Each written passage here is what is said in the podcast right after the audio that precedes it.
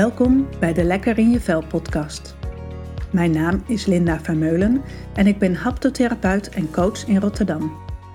In mijn praktijk Pura Rotterdam zie ik dagelijks mensen die weer lekker in hun vel willen zitten.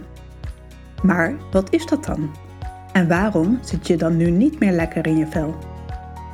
In deze serie belicht ik thema's waar je zoal last van kunt hebben. Ik ga daarover in gesprek met klanten en collega-haptotherapeuten. Mensen waar ik bewondering en respect voor heb. Dat wissel ik af met afleveringen waarin ik steeds een aspect uit de haptonomie belicht. Luister je mee?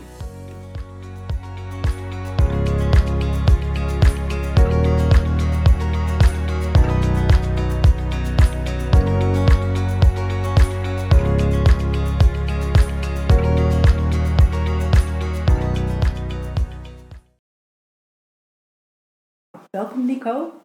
Fijn dat ik hier mag zijn om samen met jou de podcast op te nemen. Mhm, leuk. Ja, ehm, voordat we het gaan hebben over angst, Mhm. want dat is het thema van deze podcast, is het misschien fijn als je jezelf even voorstelt. Oké, nou, ik ben eh, Nico Pronk. Ik ben haptotherapeut van beroep. Ik ben ook eh, directeur eh, van Synergos. Dat is het instituut waarin we haptotherapeuten opleiden. Tot haptotherapeut. Ook nascholingen doen. En ehm, ik geef ook vorm aan de ontwikkeling van haptonomie. Ja, en dat doe je volgens mij al heel lang. Hoe lang ben jij eh, al haptotherapeut? Nou, ik ben sinds 1983 bezig met haptonomie. Ja. Toen ben ik begonnen. ja. En hoe ben jij in aanraking gekomen met haptonomie? Nou, dat is omdat ik eh, Frans Veldman eh, in de doelen toen nog aan de gang heb gezien. Grote zaal mensen, Frans Veldman op het podium. En eh, die liet allerlei haptonomische oefeningen en aanrakingen zien. En daar was ik eh, van onder de indruk. Ja, Dat was in 1978. toen vond je dat zo mooi. Dat vond ik echt helemaal super. Ja, Ik gaf antwoord op een heleboel vragen. ja. Wat voor vragen? Eh, waarom mensen als fysiotherapeut en als manueeltherapeut, waarom mensen verschillend reageren op dezelfde behandeling bijvoorbeeld. Ja, En waarom eh, eh, bij sommige resultaten veel makkelijker te behalen zijn dan bij anderen. En ehm, waarom de ene mens wel door zijn rug heen gaat en de andere mens niet. En eh, waarom de ene mens wel pijn in zijn nek krijgt en de andere niet. En zo, dat soort vragen allemaal. ja, En later is dat uitgegroeid naar van, eh, goh, bij mensen bewegen voortdurend in dit leven, bewegen ten opzichte van elkaar en met elkaar. En eh, wat eh, ons wel en wee in ons lijf, met ons lijf en met onze, zo mooi heet, psychosociale omstandigheden. Dat wordt heel veel bepaald door hoe we bewegen. Dat ja, is voor mij fascinerend. Dat Ja. is het vakgebied waar ik enthousiast voor ben. ja, het is mooi om te zien hè? En, Ja. en te voelen en te ervaren. Ja. We willen individu zijn en voortdurend hebben we elkaar nodig om individu te zijn. Ja, Een soort tegengesteld eh, gegeven. En eh, nou, hoe dat, hoe dat met elkaar werkt en wanneer dat optimaal wordt. Ja, wel leuk. ja. Ja. En dan komt angst natuurlijk ook om de hoek kijken, want dat speelt ook een grote rol in ons Ja. leven. Dat is een basisemotie. hè. Ja, Je hebt ze al een keer benoemd. Ja. Allemaal als ik nou zeg van de basis van de basis, daar kun je ook weer naar kijken. En dan kun je zeggen van, nou, vanuit de autonomie zien we eigenlijk de agressie als basisemotie. Dus dan moet je er wat ruimer naar kijken. Dus je agressie is vitaliteit, dat is de wil om te leven. Dat is eh, het kindje uit de baarmoeder. Ja. Die wil naar buiten. ja, En op het moment dat je die vitaliteit, die agressie, die wil om te leven, als je die leeft, dan het volgende is dat je buiten bent en dat je het apenlazer schrikt. Hè, kinderen worden nooit blij geboren. nee, ze zijn altijd aan het huilen. Ze zijn altijd huilen, schrikken. Ja, Dus daarmee is dan ook de angst geboren. Hè, dus je zou kunnen zeggen van er is een vitale leefkracht en die wordt gelardeerd door, eh, door angst. Ja, Op het moment dat je bang genoeg bent, dan kruip je weer in je schulp en dan wil je weer leven. Dus dan kom je er weer uit. Ja, dat herken ik wel. Want ik was bijvoorbeeld, eh, ik zag een oproep over die eh, masterclasses op Facebook. Om masterclasses te gaan geven over haptonomie. En ik dacht, wauw, mooi, leuk. Ik ben gelijk Ja. enthousiast, hè. Dus Ja. dat is dan die vitaliteit en het enthousiasme. Mhm. En toen had ik me daarvoor opgegeven. En vervolgens, oh, oh het is Zo. toch ook wel erg spannend. Zo Ja. gaat dat. Ja. Dus dan voel ik zelf weer die rem, wat me Ja. dan tegenhoudt. Ja. ja, en interessant is dan natuurlijk om te kijken van waar gaat die rem dan over? Ja, het goed willen doen bij mij. Ja. Dus nou, en waarom zou je het goed willen doen? Ja, Ja, je kunt, je boei. kunt ook zeggen, je doet Kan het ik zeggen, ja, boeien, ja. ja. Ja. Ja, goed, toch, ik voor iedereen herkenbaar. Oh, je wilt goed doen, waarom dan? Wat dan? Ja. Hè, dus dat is, zeg maar, plat gezegd, een angst om het goed te willen doen. Maar dan kun je nog beter kijken van, oh ja, waar, waarom zou je het goed willen doen? Oh ja, dat is de angst om misschien andere mensen zeggen van, ah, wat een waardeloos eh, iemand ben jij. Angst om afgewezen te worden, Ja, niet gezien te worden in wat je kan. afgekeurd, Ja. afgewezen. Ja. Nou, daarin kun je ook weer kijken. Want dan kun je zeggen van, nou, aan de ene kant eh, ben je dus bezorgd of je wel goed bent. En aan de andere kant ben je bezorgd of je het wel goed doet. Dat zijn zeg maar twee levensthema's of twee levensangsten voor mensen. Aan de ene kant of je het wel goed genoeg doet. Aan de andere kant of je wel goed genoeg bent. Schuldgevoel, doe ik het wel goed genoeg? Schaamte, ben ik wel goed genoeg? Ja. En te apart is, daar willen mensen meestal van af. Dus ik moet van mijn schaamte af, of ik moet van mijn schuldgevoel af. Je kunt ook weer omkeren, je kunt ook zeggen van ja, zonder schaamte ben je nooit kritisch op jezelf. En als je nooit kritisch bent op jezelf, of anders gezegd, als je wel kritisch bent op jezelf, word je een beter mens. Dus Ja, heel functioneel. Je hebt in ieder geval kans om je te ontwikkelen. Jazeker. Ja. ja. En ehm, eigenlijk hebben kinderen dat dan ook van nature in zich. Gelukkig wel. Ja. Dat ze gaan leren lopen, en praten, eten. Ja. Dus dat is voortdurend. Hè. Je zou kunnen zeggen van eh, de ruwe de diamant wordt gepolijst door de basisangsten. Ja, en toch ehm, willen de meeste mensen van een angst af. Ja, dat is heel apart. Dat is heel apart. Als je daarover nadenkt, is dat heel bijzonder. Dat je zegt, eh, goh, ik ben bang, maar ik wil het niet. Overigens is dat niet alleen met angst zo. Veel mensen hebben ook dat ze van verdriet af willen. Ja. Maar je kunt natuurlijk ook andersom zeggen van stel je voor dat eh, je bent eh, nu onze lieve Heer en je mag de angst afschaffen. Dus vanaf morgen is er geen angst meer. Nou, na ongeveer drie uur is de mensheid uitgestorven. Ja, Wat betekent geen angst hebben?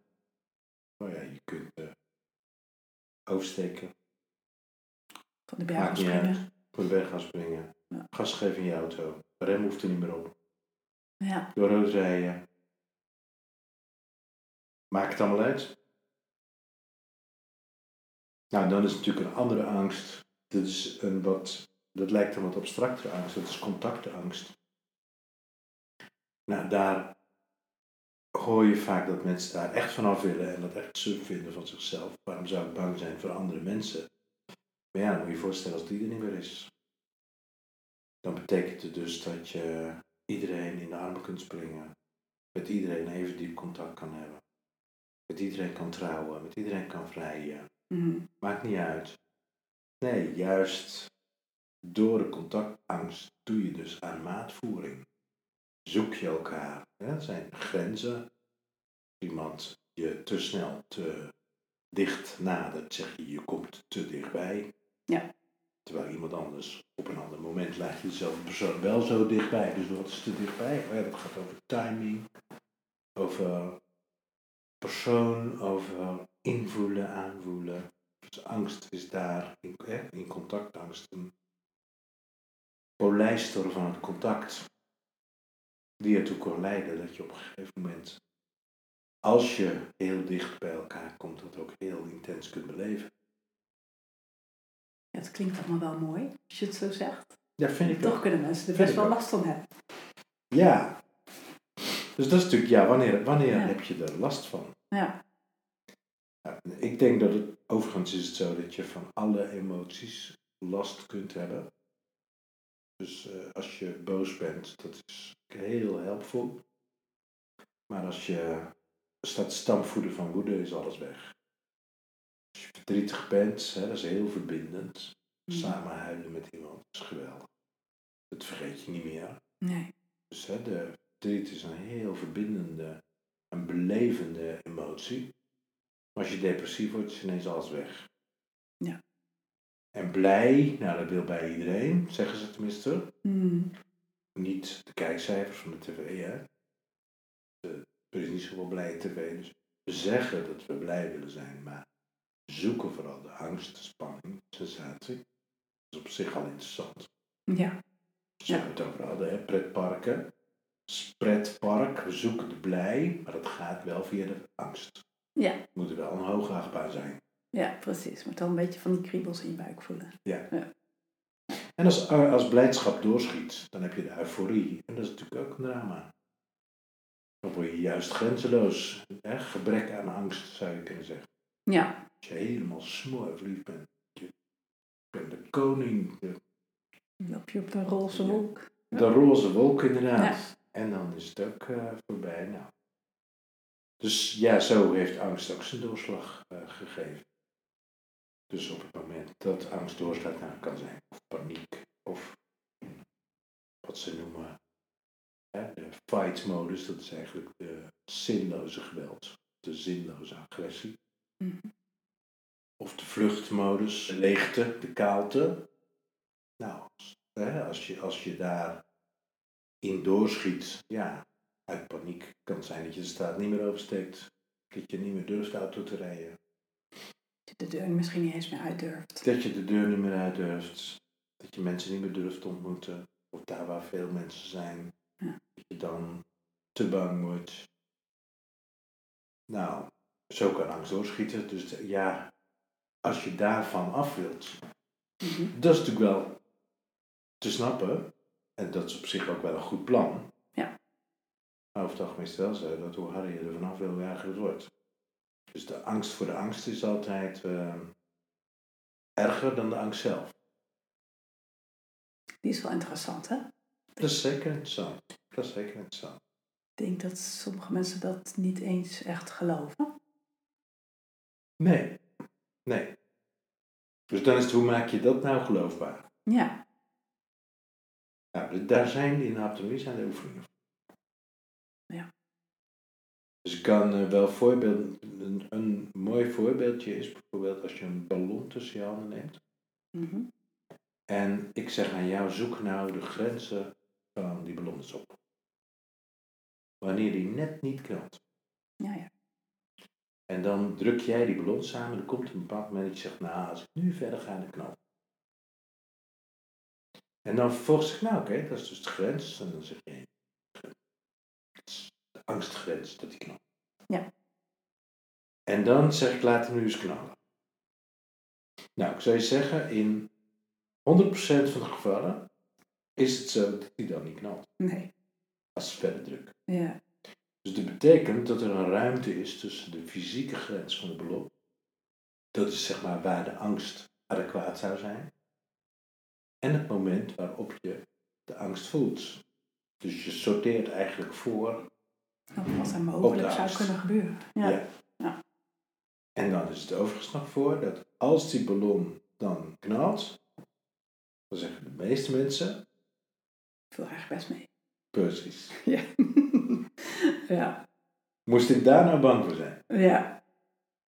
Grappig, hè? Dat is inderdaad fascinerend grappig. Ja. We hebben er ook een andere oefening voor. Iemand ligt op zijn rug op de bank. De bank staat op, laten we zeggen, wat- waar staat hij nu op? Meter hoog. Mhm. Ik ga naast de bank staan en via het been van diegene laat ik hem rollen. Dat hij zijwaarts naar de rand van de bal, bank rolt en op een gegeven moment nog verder. Dat kan in feite net zo ver tot het been wat ik beet heb op de grond staat. Maar in de tussentijd komen natuurlijk allerlei angstgrenzen. Ja. Dus op een bepaald moment, ik pak het, hè, eh, iemand ligt op zijn rug op de bank, dat beeld. Eh, ik sta aan de rechterkant van diegene, ik pak het linkerbeen, been aan de andere kant. Buig ik, beweeg ik zo dat hij rolt. Nou, natuurlijk komt er een bepaald moment dat ze verstrakken. Mm. Verstrakken is een reactie van angst. Dan gaan we iets terug, dat verstrakken ophoudt, en dan gaan we opzoeken naar waar voel je nou dat je bang wordt. Dan zeggen ze meestal van, oh, dat voel ik als ik ga verstrakken, maar daarvoor is ook een sensatie voelen. Ja. Mensen dat gaan voelen, dat is al de eerste winst. Vaak zijn dat tintelingen, prikkelingen. Veel mensen voelt in hun buik. Ja. Als ik mezelf naga, dan begint angst eigenlijk als een soort prikkelsensatie in mijn buik. Ja. Schuift die langzaam op naar mijn borstkas. En dan als het erger wordt, dan gaat die geleidelijk aan naar mijn huid toe. Zelfs op mijn huid te liggen. Gaat helemaal zo tintel, prikkel. Nou, zo ga je meestal een beetje transpireren. Dus dat zijn zo lichamelijke sensaties van angst. Als je daarbij blijft, en je Mm. wacht even, dus hè, diegene ligt nog steeds op zijn rug op de bank. Ja. Ik pak dat been eh, tot het moment dat die sensaties optreden, het gevoel in de buik. En het blijft daar maar bij voelen, het gaat weg. En dan kun je een beetje verder.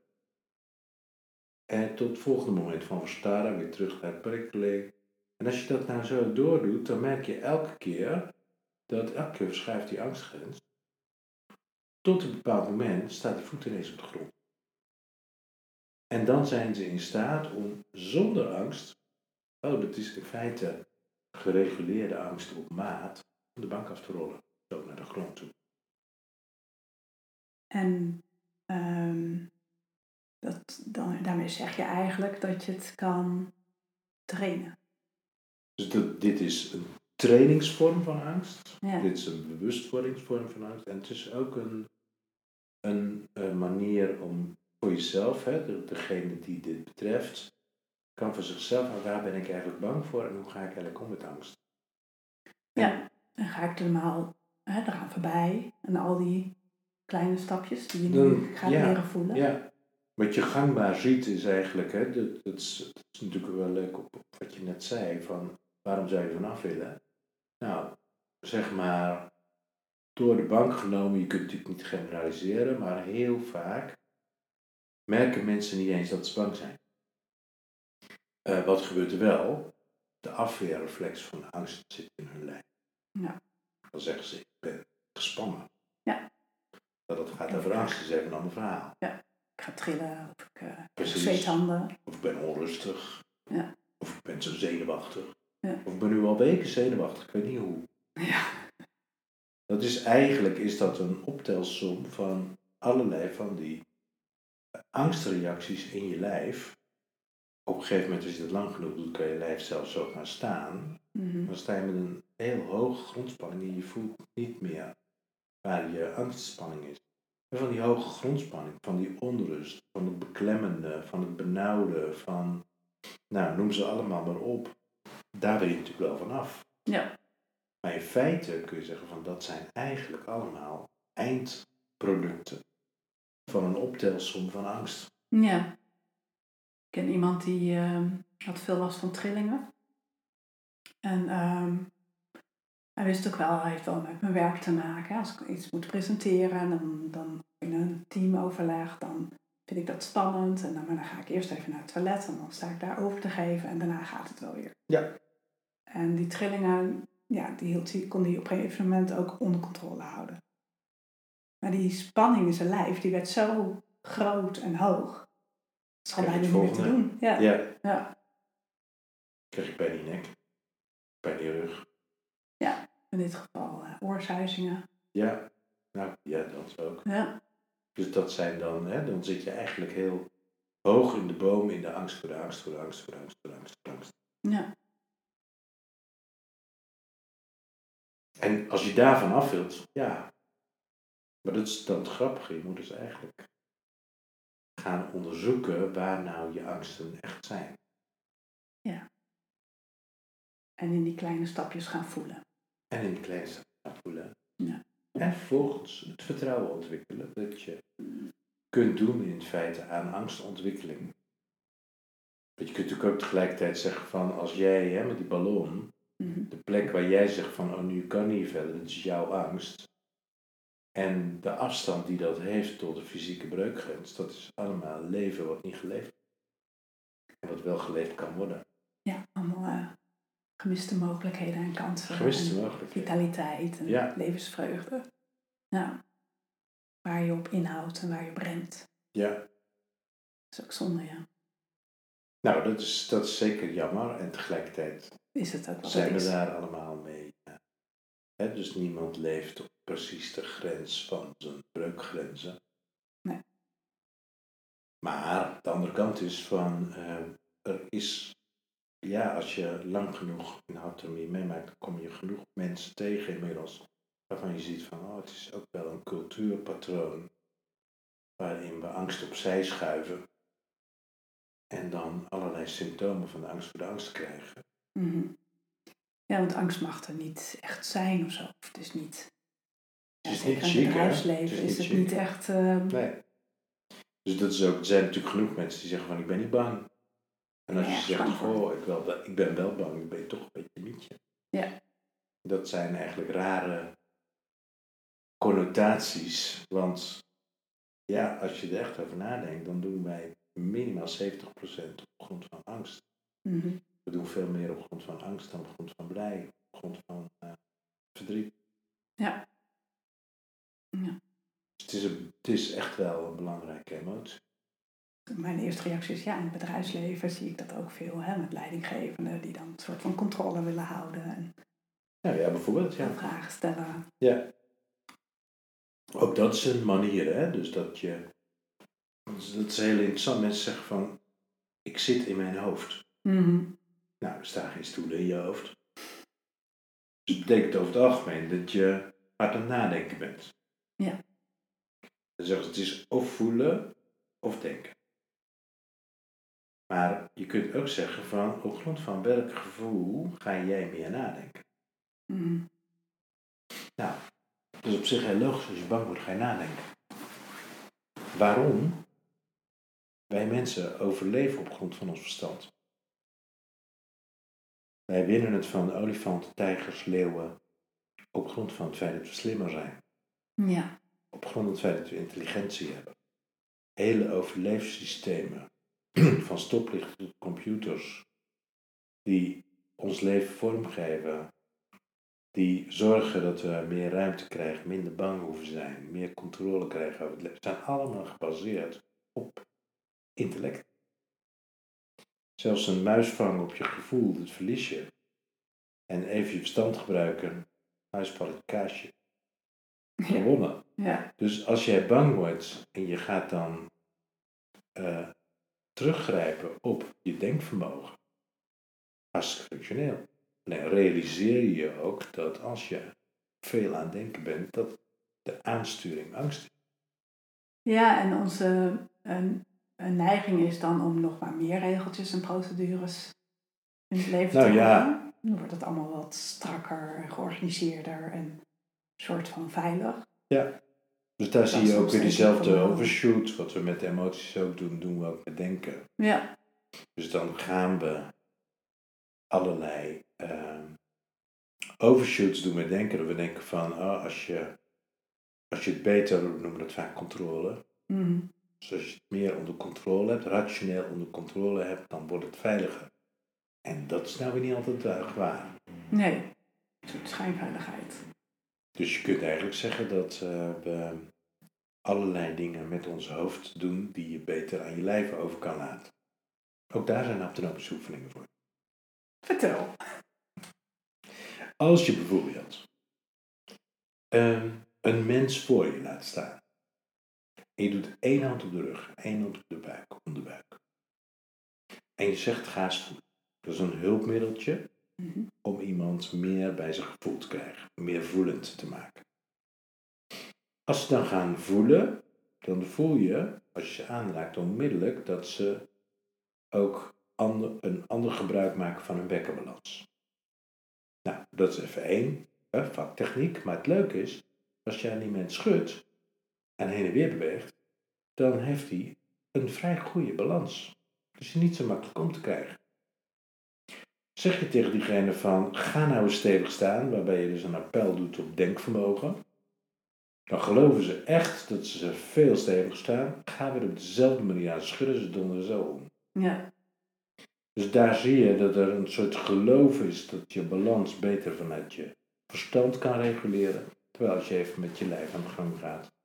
Nou, zo zijn er tal van situaties waarin als je voelend bezig bent, veel beter af bent dan denkend.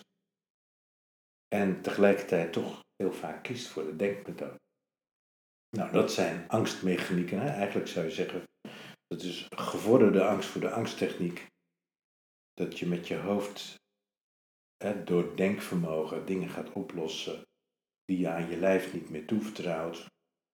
Terwijl je lijf het eigenlijk beter zou kunnen. En toch zijn daar bijvoorbeeld vanuit de psychologie hele technieken voor hè? om om te gaan met angst. Uh, relatief, relativeren. Of um, nou, het valt allemaal wel mee. Het kan, uh, ja, wat kan er nou echt misgaan? Ja, en het werkt ook. Ja. Dus verdringen, sublimeren, uh, dat werkt.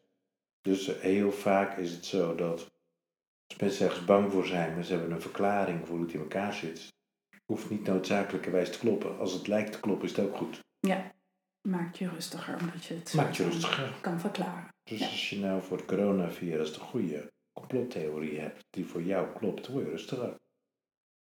Of dat ook waar is, is even punt 2. Maar ja. nou, dat is wat we natuurlijk ook doen en wat soms ook heel goed uh, helpt. En bovendien is iets van relativeren daarvan zou je wel weer kunnen zeggen van haalt een beetje focus, dus de angstgestuurdheid uit je denken vandaan. Ja, je kan je blik iets breder trekken. Ja. ja. Want denken is natuurlijk ook emotioneel gestuurd. Ja, want daar, uh, dat is ook wel interessant hè. Dus als je angstig bent, dan denk je anders dan als je verdrietig bent of ja, zeker of blij. Zo. Zeker. Ja. dus uh, de angstige denkers zijn meer de kritische denkers, kritisch op zichzelf, kritisch op de omgeving, of de ja en de als dan. En terwijl de blije denkers veel meer in kansen en mogelijkheden denken. Mm Ja, dat, dat zijn ook van die vicieuze cirkels waar je in komt. Dus je hebt op een gegeven moment, je bent bang, mm je gaat kritisch denken, wat er allemaal mis kan gaan, wat er allemaal fout is, wat er niet klopt aan jezelf. Uh, de als-dan dingen, als ik dit doe dan dat, als ik dat doe dan dat. Gevolg is dat je nog banger wordt. Ja. En het gevolg is dat je in een loop komt waarin je steeds minder kunt denken. En moeilijker in beweging kan komen. Ja. ja. En iedereen weet van, ja, als je verliefd wordt, nou, dan krijg je ideeën zat. dan komen de mogelijkheden en de kansen. En ja, tot het moment dat je met je, muur, met je hoofd tegen de muur loopt, komt het ook weer goed. Komt er vanzelf weer angst. En dan komt die balans weer terug. Ja. ja.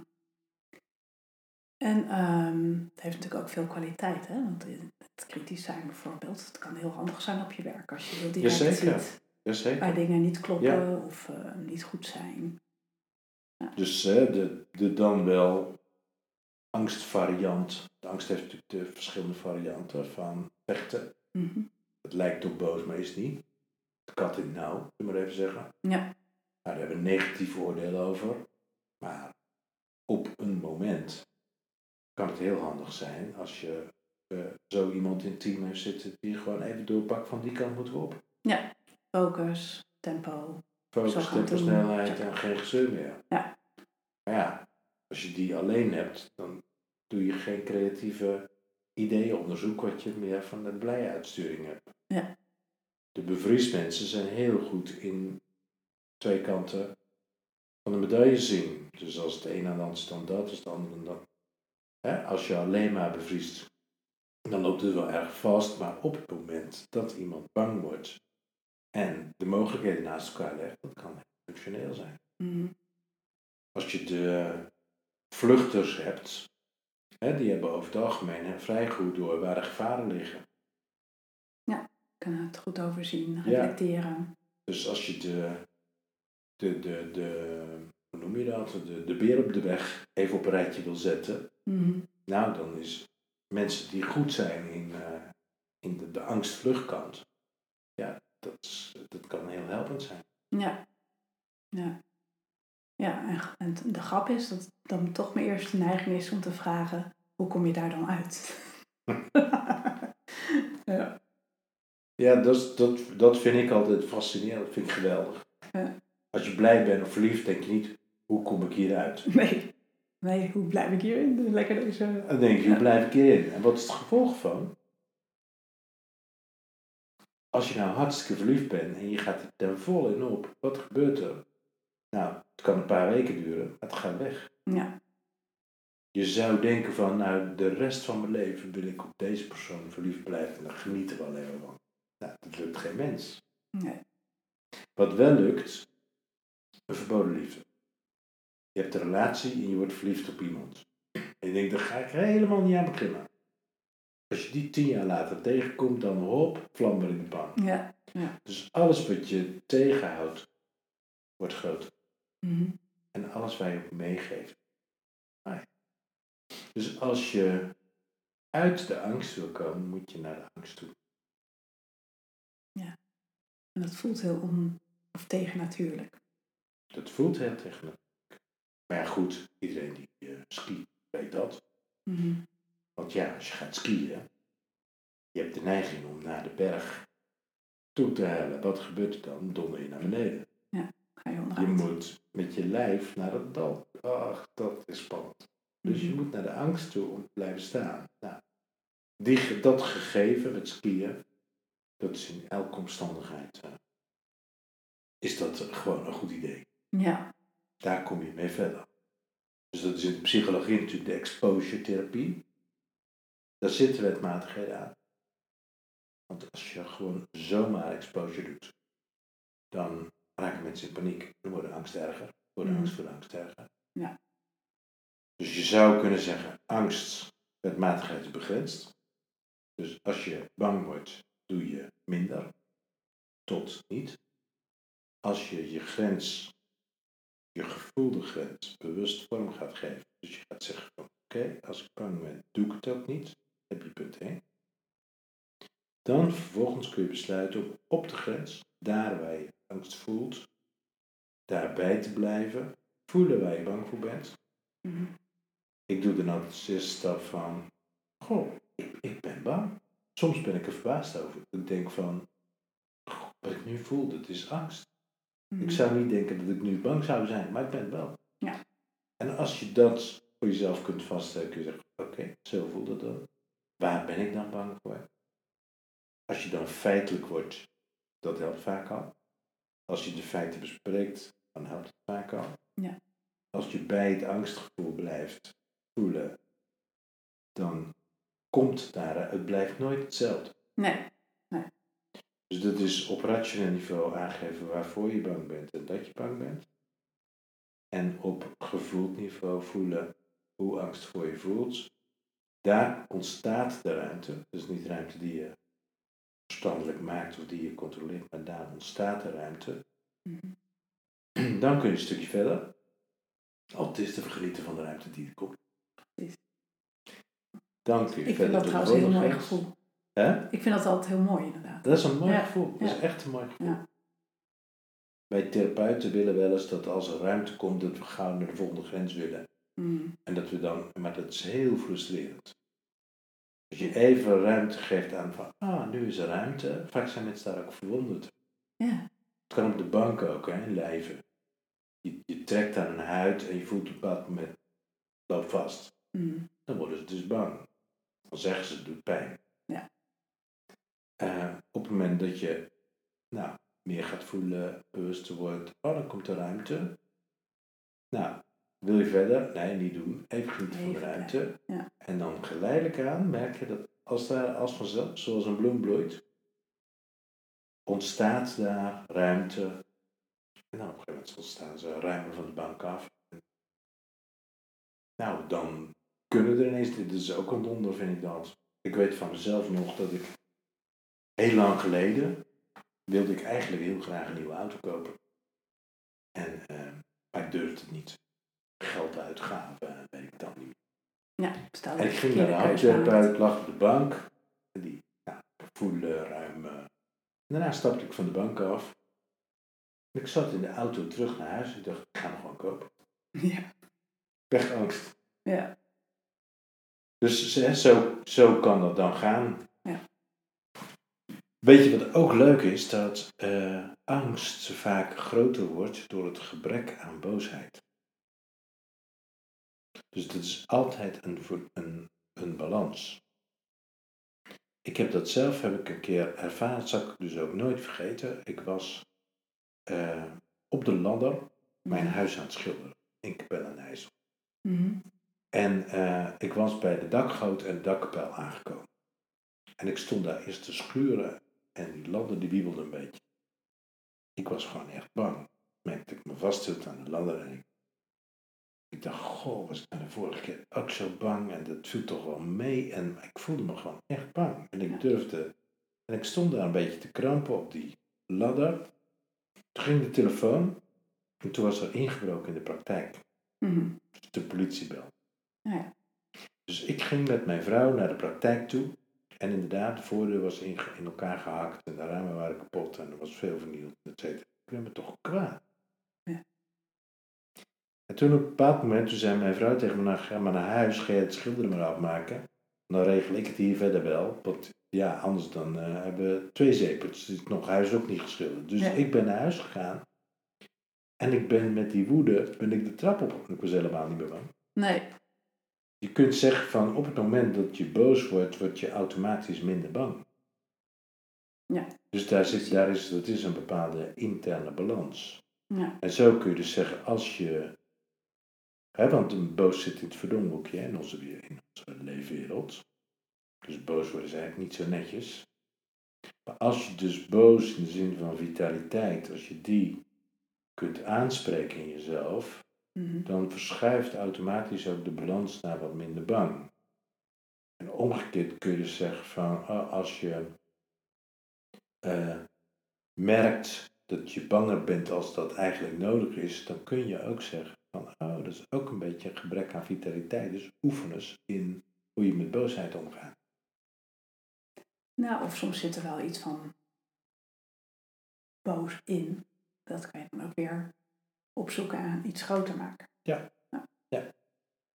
Dus angst kun je, eigenlijk kun je angst als je het over therapieën hebt, hè, als je zegt van goh, ik wil, nou mensen komen met van ik wil van mijn angst af, nou dat is Mhm. een slecht plan. Maar ik wil wel handiger omgaan met mijn angst, dat is een goed plan. Ja. In welke maat? Dan kun je aan de ene kant doen de, zeg maar, de exposure therapie, zoek je het op. Mhm. Ehm, nou, dat is het voorbeeld van eh, het balkon van schoonmoeder. Hè, dat je op een gegeven moment zo ver het balkon opgaat, naar beneden kijkt, dat je merkt, oh, in mijn lijf gaat het prikkelen. Vervolgens, als ik een stap dicht, oh, dan ga ik weerstand krijgen. Ga ik gespannen. Als je nog een stukje verder gaat, ga je voelen dat de angst door je hele lijf heen gaat. Nou, zo leer je de angst in je lijf kennen. Overigens, ook een van de fantastische kwaliteiten van angst is natuurlijk van als je bang bent, dan voel je je hele lijf. Dus soms zeggen mensen van ik voel mijn lijf niet. Of ik, ik wil meer voelen. Mm. Nou, zorg dat je bang wordt, dan voel je alles. Ja. voel je elk scharniertje van je lijf. Dus dat is ook een kwaliteit van angst. Nou ja, grappig. Ja, zo had ik hem zelf nog niet gezien. Maar goed, ehm, dus die, die exposure kun je doen. Of je kiest de andere kant. Je zegt van, ah, oefen in vitaliteit, boosheid. eh, helpt ook om een betere balans te vinden in het omgaan met angst. Mm. Nou, dat is een intrigerende creatieve mogelijkheid. Ja. En hangt misschien ook wel een beetje af van, zit je meer in die flight kant of in die fight kant of in die freeze? Jazeker, Ja. jazeker. Als je in de fight kant zit, dan zit je natuurlijk al op een hoge spanning. Ja. Als je dat met boos oplost, dan moet je even geweld, hè? dat is eh, de bokzak of gewoon een servies kapot. Ja, Dat, eh, en- lekker gevoel. Ja, als, als je het goede servies hebt, als je het dure servies hebt, is het minder. Maar Achteraf dan. als je het goede servies hebt, dan kan het heel erg opluchten. Ja. Als je meer in de ontwijkkant van de angst zit, dan, hè, dan is je lijf meer aan de lege kant. Dus dan kan ehm, vitalisering, opzoeken van boosheid, uh, bokzak, uh, ballon kapot slaan, Mhm. kan helpen om je lijf vitaler te maken. En je zult merken dat je dan automatisch ook minder leeg wordt eerst. En vervolgens ga je ook merken dat je minder bang bent. Ja. Er zitten wel veel kansen hier. En die freeze, dat is denk ik ook juist wel mooier voor die exposure. Ja, Ja. ja. ja dat, is, dat is zeker zo. En bij de freeze zitten, want uh, meestal is het zo dat mensen in de freeze ook heel erg afwisselen in van uh, kritiek op de omgeving, kritiek op zichzelf. En dan kunnen ze een beetje in vastraken. Dus als je bij mensen die in de freeze zitten ook ze duidelijk kunt maken, het met ze kunt over hebben wat de mogelijkheden daarvan zijn. Mhm. Als je bijvoorbeeld tegen iemand die uh, nogal gauw in paniek is en um, daar last van heeft en ook zegt van, goh, als ik bang word, dan handel ik niet meer. Uh, of het kan ook zijn van, als ik in een groep mensen ben, dan uh, zeg ik niks meer. Of iets van die aard. als je met diegene helder kunt krijgen van, ja, maar je bent wel goed in overwegingen. En realiseer je dat je heel veel overwegingen maakt van als dan, als zus, als zo, als daar. Dat je ook de kwaliteitkant ervan leert zien. Blijft nog wel negatief over zichzelf, maar er komt toch een beetje ruimte in. En meer bewegelijkheid. Ja. En dan gaat het misschien iets meer over, ben ik goed genoeg? Jazeker. Heb ik de goede argumenten of heb ik Ja. waarde toe te voegen Ja. in het gesprek? Want daar hadden we dat nou al gezegd, daar zit ook de verwarring in, onze Ja, cultuur. volgens mij kunnen we die nog wel wat verder uitdiepen inderdaad. Ja. Want je hebt, ehm, eh, in de basis zeg maar, heb je mensen nodig. Dus het ergste wat je kan overkomen, het is echt zo dat je wordt, met een mooi woord heet dat, geëxcommuniceerd. Mhm. Dus op het moment dat je uit de groep wordt gegooid, geïsoleerde opsluiting, in de vroegere stammen, als iemand het erg bond gemaakt had, had er een paar vermoord, werd hij uit de stam gezet. Diezelfde bos. Het is het ergste wat je kan overkomen. Overleef je niet in je eentje in de wildernis. En als je nu iets heel ergs doet, word je geïsoleerd, in, in die isoleercel gestopt. Mhm. Nou, het is een van de ergste dingen die je kan. Dus je hebt andere mensen nodig. Dat betekent dat je goed genoeg moet zijn. Dat betekent dat je het goed moet doen. Mhm. Het is een gerechtvaardigde angst. Maar ja, als je alleen maar goed genoeg bent voor de ander. Dus het gaat ook altijd om de individu die je bent. En je bent uniek. Mhm. En daar hebben we natuurlijk culturele belasting van het Calvinisme. Hè, waarin gesteld is dat je in principe de erfzonde hebt en dus fout bent. Dus je bent fout. En door het heel goed te doen in je leven kun je goed worden. Ja, Maar het zijn twee verschillende dingen. Dus op het moment dat jij door het goed te doen in je leven goed kunt worden, nou, dat is een hele wedstrijd. moet je hard werken. En continu bewijzen dat je goede goed manier, genoeg... goede manier om burn-out te raken. Ja, Dus die twee gevoelens naast elkaar zijn heel functioneel en tegelijkertijd ook een valkuil.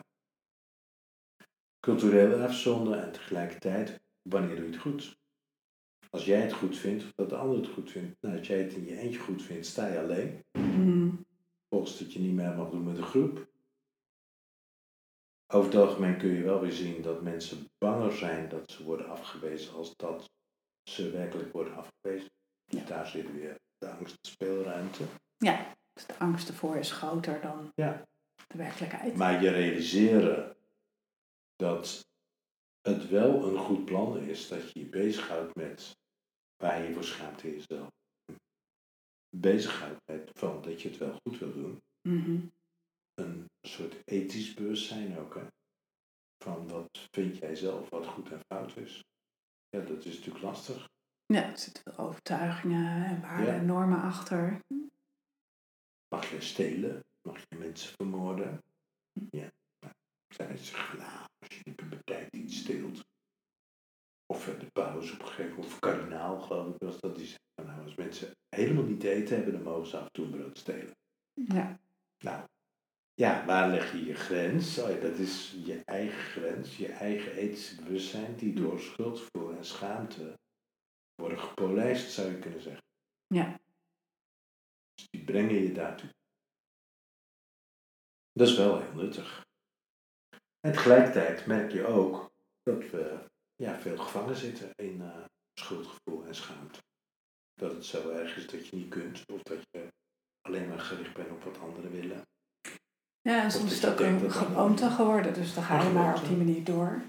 Ja, ja dat is natuurlijk vaak zo, hè? Ja. ja. je groeit zoals je, zoals je gewend bent om te doen. Zoals je van jongs af aan bent ingepeperd, dat je vooral heel goed moet doen wat andere mensen zeggen. Dan ga je zo staan, zeg maar, in je gemoedstoestand, maar dus ook in je fysieke toestand. Mensen komen niet binnen met angst om weer gezien te worden. Mensen komen binnen met van, uh, ik heb steeds ruzie met iedereen. Of uh, mensen luisteren zo slecht naar me. Ja, of ik weet niet meer wat ik wil. Of ik weet niet meer wat ik wil. Dus dat, dat is weer de andere kant van de. Ja. ja. ja. als je heel erg lang bezig bent geweest met van ik moet het goed doen voor anderen, weet je op een gegeven moment niet meer wat je zelf wil. In feite is het een angstsysteem. Mm Alleen of ze doorhebben dat het een angstsysteem is, dat is even puntje twee. Ja. We zijn veel meer gericht op wat de ander wil. Ja. Daaraan voldoen. Ja. Vrijheid, ik denk dat vrijheid is uh, een van de belangrijkste dingen in onze grondwet. Maar realiseer je hoe vrij ben je? Mm En hoe vrij voel je je? Nou. En hoe vrij wil je zijn uiteindelijk? Dat is natuurlijk ook nog een interessante. Wanneer kun je vrij zijn? Kijk, ik ben nu vrij om uh, van hier naar de andere kant van het land te rijden. Omdat wij het grote goed hebben van een auto die dat vrij snel kan. Mm Maar realiseer je wel dat die vrijheid bestaat bij gratie van de beperking dat we stoplichten hebben en dat we met elkaar afgesproken hebben dat ik niet links mag rijden, ja. maar wel rechts moet. Dus ik heb beperkingen om mezelf uh, veilig te voelen, om geen angst te hebben. Ja, en als je helemaal vrij wil zijn en alleen maar lekker doet wat je zelf wil. Dan kom je vanzelf de randvoorwaarden weer tegen. Ja, of dan wordt het weer een beetje alleen. Zo is dat. De rest uh, die is misschien... Oh ja, uh, krijg een angst voor eenzaamheid. Ja. ja. Wat overigens ook een hele veel voorkomt. Mm Dat is ook een gek ding, hè? Je bent uniek. Ja. Dus er is geen tweede van jou, dus altijd ben je iets anders dan iemand anders. Tegelijkertijd, zodra je gaat ervaren dat je anders bent dan anderen, ga je eenzaam voelen. Ja. Ga er last van hebben. Ja, dan wil je weer hetzelfde zijn als de rest. Ja, ja. ja. dat is een spanningsspel. Ja. ja. Niemand wil uh, onderdeel van de kudde zijn, maar tegelijkertijd wil ook niemand het zwarte schaap zijn. En daartussen balanceren we. Ja. In onze angstgevoelens ten aanzien van sociaal gedrag. Wat wel maakt dat je door sociaal gedrag aan jezelf werkt. En aan jezelf ontwikkelt. Dus dat is de kans weer.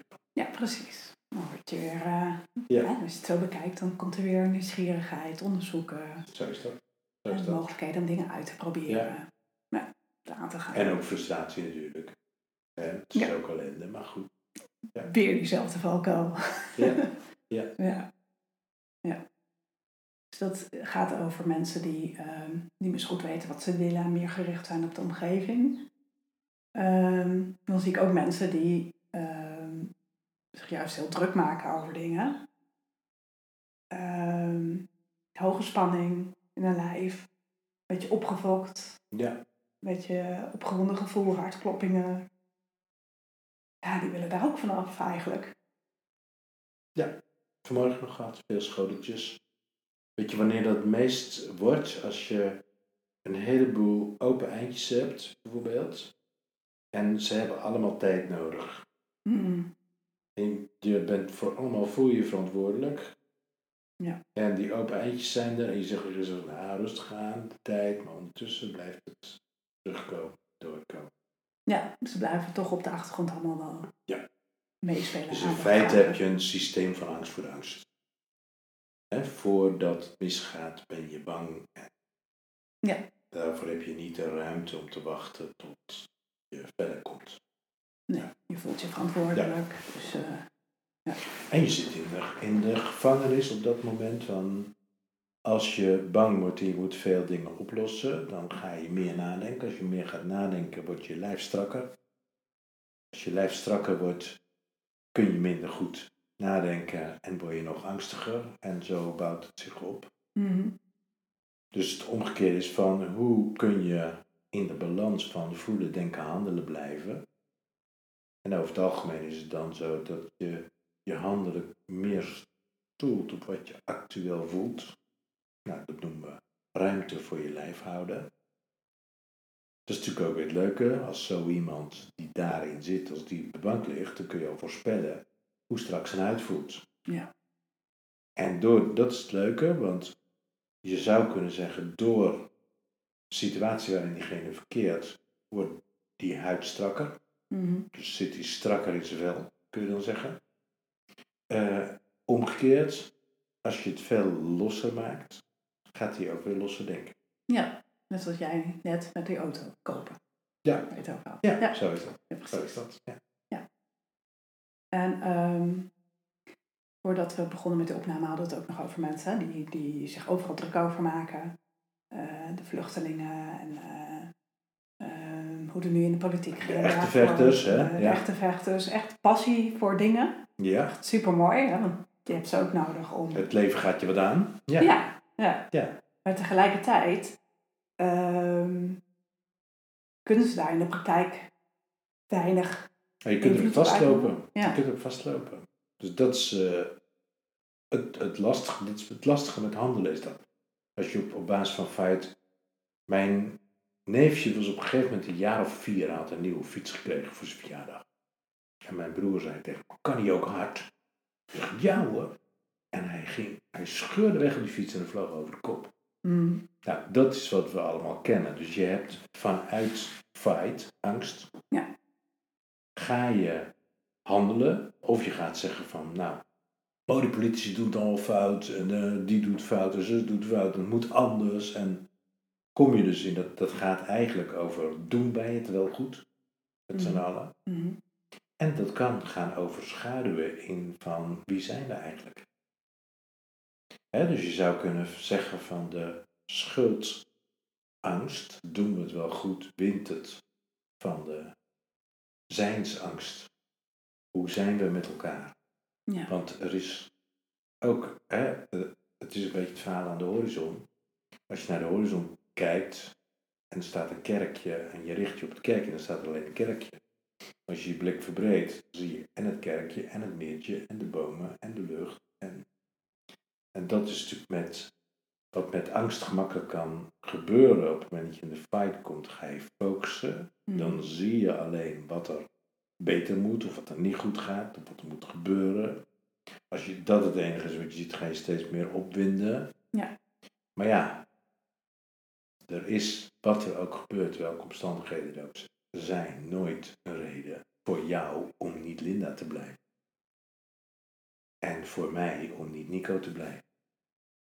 En dat kan, als je bang bent en als je in zo'n modus zit van fight en angst, dat kan wel een, eh, een, een lastige tour zijn om daaruit te komen en om dat schakelen van, oh ja, er is nog meer. ja, hoe kom je daar? Ja, nou goed. list, hè? Ja. Zeggen wij dan altijd. Hoe kom je daar? Nou, laat je ze aanraken. Kan. Mhm. Kan ook zijn dat je zegt, even loslaten, iets anders. Ik heb voor mezelf heb ik wel eh, trucjes als ik in zo'n modus zit. Ga ik bijvoorbeeld een rondje lopen. Ja. Dus een bepaald rondje werkt bij mij altijd heel goed. Ja. Ik kan me voorstellen dat het bewegen ook wel helpt, want je hebt die hoge energie en spanning. Bewegen Dus ik kan wel helpt. zeggen, van, oh, ga mijn billen op je stoel voelen. Maar als je die onrust in je lijf Ja. hebt, Ja. Is dat heel lastig om... Ja. eh, ja. kan, kan al heel op, op eenvoudige momenten zijn. Hè? Je zit nog niet eens ingewikkeld, maar je zit voor een een job. Mhm. Je, je hebt iets enthousiast aangepakt, je hebt ideeën, je gaat achter je pc zitten, je gaat bezig. En op een gegeven moment stopt het. Geen creativiteit. Nee. Eigenlijk is hetzelfde aan de hand. Gefocust, eh, zit vast. Ja. Nou, had ik laatst, met iemand dingen aan het uitwerken, was Mhm. bij diegene thuis. Die zei tegen mij, we zitten vast. Ik zei, ja, we zitten vast. Ik zeg, kom op. En hij had een grote trampoline in de tuin staan. Heerlijk. Dus binnen no time waren twee mannen van boven de 60 op de trampoline aan het heen doen en cetera. Dus binnen no time, ook de volgende no time, waren we aan het hijgen en doen. En zaten we aan de kant van de trampoline. En hup, kwamen die ideeën weer. Ja, En dat werkt echt. grappig hè, dat het zo werkt. Ja. Ja. Wel leuk. Ja, Als fijn je om- heel gedreven bent, gaan mensen weer heel veel bewegen. En dan raken ze weer geblesseerd. Dus het vraagt altijd om een bepaalde balans. Mhm. Ja, want dat zie je met de burn-out bijvoorbeeld. Hè? Dan, eh, Bijvoorbeeld. hard werken, doorgaan, maar dan ook de sporten erbij doen die gaan over presteren en dingen Precies. doen. Ja. En dan zo verder. En dan kan het tijdelijk even lucht geven, terwijl je op de lange termijn toch wat opdraaien bent. Ja. Dus dat, zijn wel, dat is wel goed om naar te kijken. ja. Ja. Oké. Nou, we hebben wel veel gezegd over angst. Dat vind ik ook, toch? Ja, en dat Ja. het eh, dus eigenlijk heel normaal is. Vind ik wel, ja. Ja. Vind ik wel. Vind, Misschien eh, het leven ook wel Vroeger was leuker mijn- angst mijn vijand en tegenwoordig is het mijn vriend. Eigenlijk is mijn beste. Ja, het helpt je in ieder geval om, eh, Jazeker. om te overleven, maar het helpt je ook om... Het maakt het leven eigenlijk leuker om jezelf steeds te blijven... Zonder angst kun je niet Ja. verliefd zijn. Ja. Dus het helpt je om de liefde veel dieper te voelen. Nou, dat vind ik mooi. Ja. Als dat gebeurt, dan treedt vaak de ontroering. Nee, ik moet dan ook gelijk aan mijn kinderen denken, inderdaad. Ja, zit dan vaak ook eh, eh, een stukje angst bij, van oh, eh weet ik veel, hè, in het loslaten. Jazeker. Het is alleen over straat. Maar ja, dat is tegelijkertijd ook juist de liefde voor je Ja. kind. Ja. Zo is dat. En dan als je dat En ziet, dan komt je ziet dat het veilig is, dan oh, ben je zo trots op kind. Ja, echt super. Mooi. Leuk. Nou, Oké, dat is een mooie afronding. Ja, dacht ook. Dankjewel, Nico. Oké.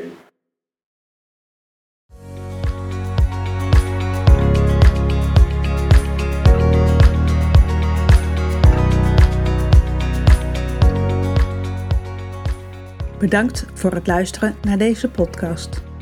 Wil je nou meer weten over haptotherapie of het thema van deze podcast? Neem dan contact met me op. Dat kan door te mailen naar info@purarotterdam.nl of met me te linken op Insta. Vergeet niet je te abonneren op deze podcast, zodat je ook de volgende afleveringen kunt volgen, die jou kunnen helpen en inspireren om je lekker in je vel te voelen. Ik ben benieuwd wat je van deze aflevering vond. Laat je het even weten in de review. Ik hoor graag van je. Nogmaals, bedankt voor het luisteren en tot de volgende keer.